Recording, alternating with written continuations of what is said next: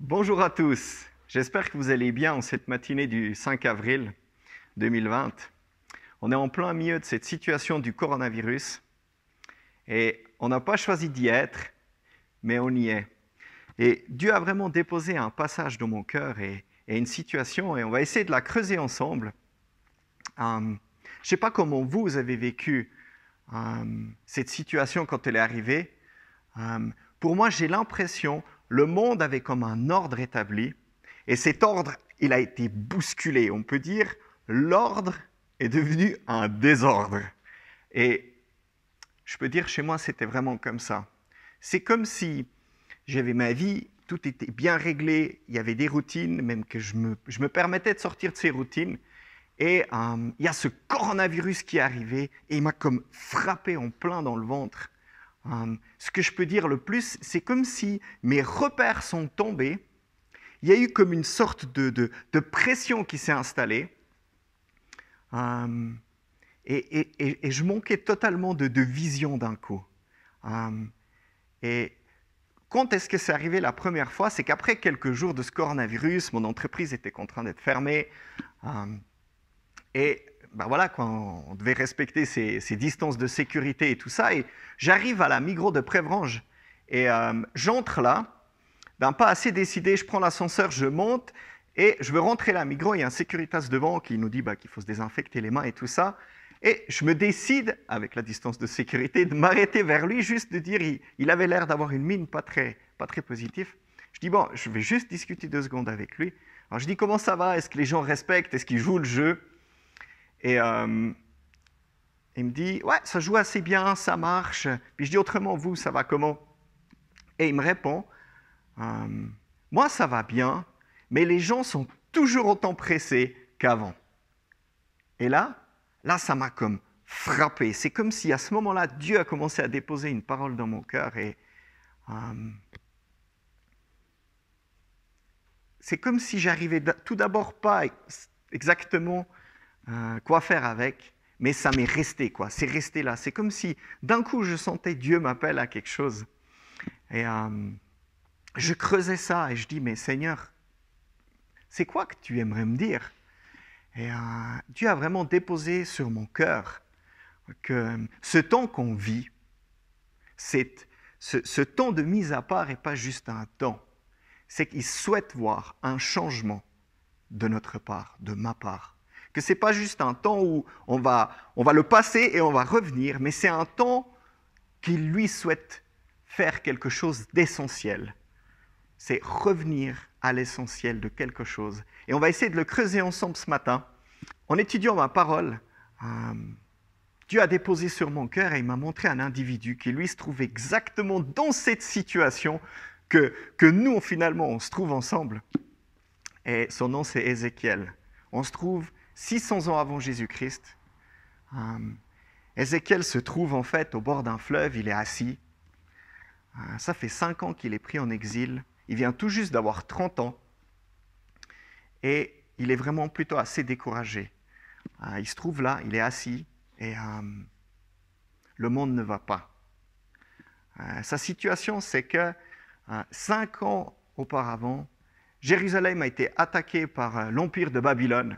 Euh, du roi Nabucodonosor et ils ont pris en exil 10 000 personnes, dont euh, 10 000 hommes, dont Ézéchiel, tous les hommes vaillants, les guerriers, tous les gens notables ont été pris euh, pour servir finalement cet empire, et c'est son cas. Et ce jour-là, bah, il fête son, son 30e anniversaire, il est assis là, il est découragé. Pourquoi? Parce que ce jour-là marque un tournant dans sa vie. À sa 30e année, il aurait dû devenir prêtre de l'Éternel dans le temple à Jérusalem. Mais la situation, on a voulu autrement. Euh, on peut dire qu'il est un peu comme nous. Il se trouve dans cette situation. Il n'a pas choisi d'y être, mais il y est. Et il est là en train de décourager. Et là, il se passe quelque chose. On va sauter ensemble dans l'Écriture, dans Ézéchiel 1, 1 au verset 1 et 3.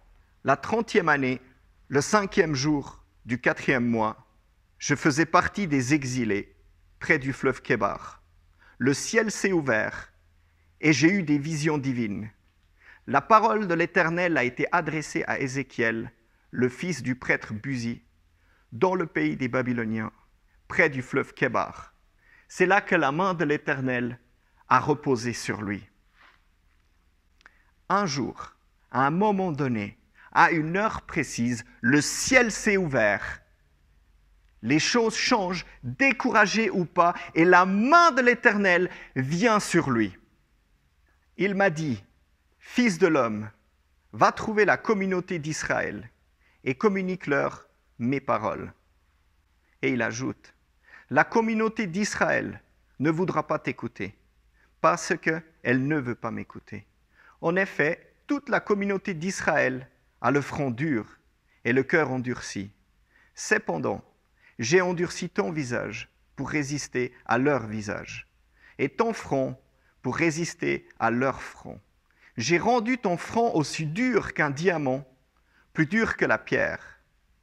Tu n'auras pas peur d'eux, et tu ne te laisseras pas effrayer par eux, même si c'est une communauté de rebelles. Il m'a dit, Fils de l'homme, que ton cœur accepte et que tes oreilles écoutent toutes les paroles que je te dirai. Va trouver les exilés, les membres de ton peuple, tu leur parleras, et qu'ils écoutent ou qu'ils n'écoutent pas, tu leur diras, voici ce que dit le Seigneur, l'Éternel. Donc le mandat d'Ézéchiel, c'est d'aller vers la communauté d'Israël qui a le cœur endurci. Mais Dieu lui dit d'avance, ils ne t'écouteront pas parce qu'ils ne veulent pas m'écouter. Mais va quand même. Donc ça sert à quoi? Dieu sait déjà qu'un certain nombre ne vont pas écouter. Donc à quoi ça sert? Mais le tout premier qui cherche, c'est Ézéchiel. Le tout premier qui cherche, c'est toi. Alors il s'est passé quoi pour que le peuple ait le cœur si endurci? Pour que, il faut être si résistant pour pouvoir réussir la mission. Qu'est-ce qu'il a pu bien se passer pour qu'on en arrive là? Dieu montre ceci à Ézéchiel dans une vision. Il m'a alors conduit à l'entrée du parvis. En regardant, j'ai vu un trou dans le mur. Il m'a dit, Fils de l'homme, perce donc le mur. J'ai percé le mur. Et une entrée est apparue. Alors il m'a dit, entre et vois à quelle pratique abominable et funeste il s'adonne ici. Je suis entré et, en regardant, j'ai vu qu'il y avait toutes sortes de représentations de reptiles et de bêtes monstrueuses, ainsi que toutes les idoles de la communauté d'Israël peintes sur le mur tout autour. Puis, il m'a conduit devant l'entrée du temple de l'Éternel, du côté nord. Il y avait là des femmes assises en train de pleurer Tammuz, c'est le dieu du feu. Il m'a dit, As-tu vu, fils de l'homme? Tu verras encore d'autres pratiques abominables, plus grandes que celle-là. Et un peu plus loin, la gloire de l'Éternel s'est retirée du seuil du temple et s'est placée au-dessus des chérubins. Ce qui se passe dans cette vision, c'est que Dieu montre à Ézéchiel que autant bien à l'extérieur du temple qu'à l'intérieur du temple, les choses sont dans un désordre absolu. Son peuple va jusqu'à adorer des faux dieux, de peindre leurs statues sur les murs du temple. Donc, il se retire et sa présence quitte. Ça, on peut dire, c'est le pire qui puisse arriver. Et c'est exactement là que ça me frappe. On vit dans un temps où toutes nos activités extérieures sont coupées, mais en fait, on court comme avant. Je cours comme avant. En fait, j'ai été forcé de constater que lorsque je reviens à des choses plus intérieures, je faisais un tas de choses que Dieu m'a pas demandé. J'ai remarqué, c'est comme si j'avais un tas de choses en route et ça n'a jamais fait partie du programme auquel, en fait, je devais participer. quoi. C'est comme si avant, euh, c'était masqué, c'était noyé, je courais, comme si je ne voyais pas certaines choses. Et là, ça vient à la lumière. Mais comment ça se fait qu'on peut en arriver là? Comment ça se fait que je suis arrivé là?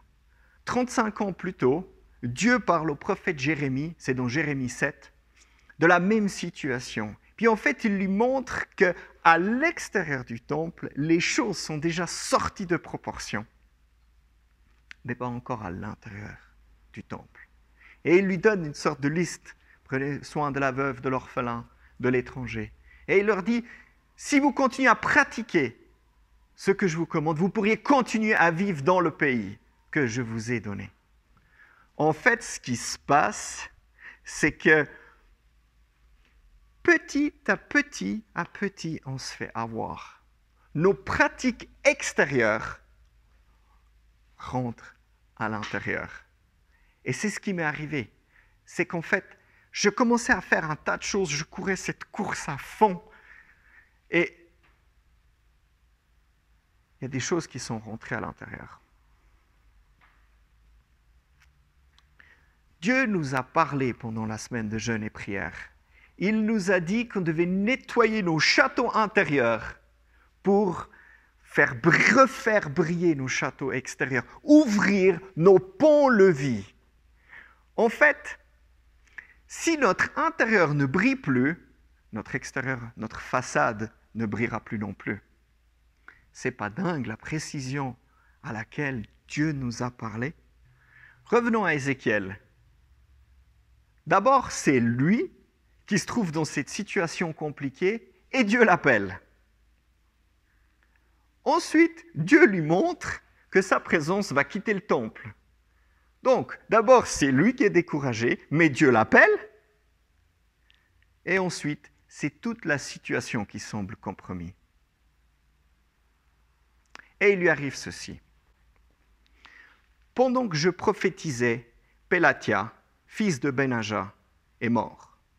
Je suis alors tombé le visage contre terre et me suis écrié à pleine voix, Ah Seigneur éternel, vas-tu exterminer ce qui reste d'Israël? Là, Ézéchiel touche le fond. D'abord c'est lui, ensuite toute la situation, et il se met à prophétiser et les gens meurent. On peut littéralement dire, il touche le fond. Mais c'est quand on touche le fond que le doute et le désespoir s'installent chez lui. Il est obligé de lâcher le contrôle et de crier à Dieu, Ah Seigneur, Ah Éternel, ça ne va pas s'arrêter, ça va donc continuer? Et là, Dieu lui dit ceci. C'est pourquoi annonce, voici ce que dit le Seigneur l'Éternel même si je les tiens éloignés parmi les nations, même si je les ai éparpillés dans divers pays, je serai pour eux un sanctuaire durant quelque temps dans les pays où ils sont allés. C'est pourquoi annonce, voici ce que dit le Seigneur l'Éternel. Je vous rassemblerai du milieu des peuples, je vous réunirai des pays où vous êtes éparpillés et je vous donnerai le territoire d'Israël. C'est là qu'ils iront, et ils en retireront toute leur monstruosité et toutes leurs pratiques abominables. Je leur donnerai un seul cœur, et je mettrai en eux un esprit nouveau. Je retirerai de leur corps le cœur de pierre, et je leur donnerai un cœur de chair. Ainsi, ils pourront suivre mes prescriptions, garder et respecter mes règles. Alors ils seront mon peuple et je serai leur Dieu. Alléluia Juste après avoir touché le fond, Dieu rejoint Ézéchiel. Pas trop tard, pas trop tôt, juste à l'heure. Il est en pleine chute et il crie à Dieu. Et du fond qui touche, Dieu le relève, parce qu'il n'y a rien qui est impossible à Dieu. Et au travers d'Ézéchiel, Dieu va adresser un message d'espoir pour son peuple, les nations et le monde entier. Et Dieu va dire au peuple au travers d'Ézéchiel, Puis il m'a dit, prophétise sur ces eaux, tu leur annonceras, ossements desséchés, écoutez la parole de l'Éternel. Voici ce que dit le Seigneur, l'Éternel à ces eaux. Je vais faire entrer un esprit en vous, et vous vivrez. Je vous donnerai des nerfs, je ferai pousser sur vous de la chair, je vous recouvrirai de peau, je mettrai un esprit en vous, et vous vivrez. Vous reconnaîtrez alors que je suis l'Éternel. J'ai prophétisé conformément à l'ordre qu'il m'avait donné. Alors l'Esprit est entré en eux, et ils ont repris vie. Puis ils se sont tenus sur leurs pieds. C'était une armée nombreuse, très nombreuse. Frères et sœurs, c'est l'heure qu'on se lève ensemble, qu'on profite de revenir et rester à l'essentiel ensemble, comme une armée, qu'on entre dans cette période de Pâques, coronavirus ou pas. Jésus a dit ceci, si quelqu'un a soif, qu'il vienne à moi et qu'il boive. Celui qui croit en moi, des fleuves d'eau vive jailliront de son cœur, comme le dit l'Écriture. Ce qui m'anime au plus profond de moi, c'est qu'on puisse revenir et rester à l'essentiel. C'est qu'on puisse remettre les choses dans l'ordre et garder cet ordre ensemble. Ça, me, me remplit le cœur de voir le mouvement de solidarité qu'il y a, les gens qui nous saluent chaleureusement dans les rues. Quelqu'un m'a partagé qui travaille dans les soins. Il a dit, quand je pratique un soin, je suis remercié comme un héros. Mais ça, ça, c'est ce qui réjouit mon cœur, c'est que notre humanité, notre cœur se remet à battre. Je pense que la pire erreur serait de revenir en arrière, où on était avant. Ma prière est que nous puissions avoir le visage aussi dur qu'un diamant, aussi dur que la pierre, mais qu'on ait un cœur de chair, un cœur qui ne cherche pas son intérêt, qui voit son prochain plus grand que soi, qui dit, je vois le besoin qu'il y a, je vais y répondre. Un cœur qui est disposé pour les choses essentielles. Mais seul, on n'y arrivera pas tout seul, on finira par retomber où on était avant. Tout seul, on est comme une brebis égarée à la merci de celui qui cherche à nous dévorer. Père, je veux prier que ton règne vienne. Je prie, Père, que ta volonté soit faite sur la terre comme au ciel. Et je prie juste que chacun qui a entendu ce message, et même au-delà de ceux qui n'ont pas entendu ce message, Père, tu puisses déposer ta parole dans le cœur de l'humanité et qu'on puisse juste revenir à l'essentiel et vivre ensemble comme dans le jardin, sans crainte, sans peur. Je te prie de remettre chacun ce matin, je te prie juste de les bénir au nom de ton Fils précieux Jésus-Christ. Amen. J'aurais envie juste de nous laisser ce matin avec ces deux interpellations. À quoi Dieu m'appelle? Quel est cet essentiel? À quoi Dieu m'appelle Et avec qui Dieu m'appelle Soyez bénis, passez un très bon dimanche et à la semaine prochaine.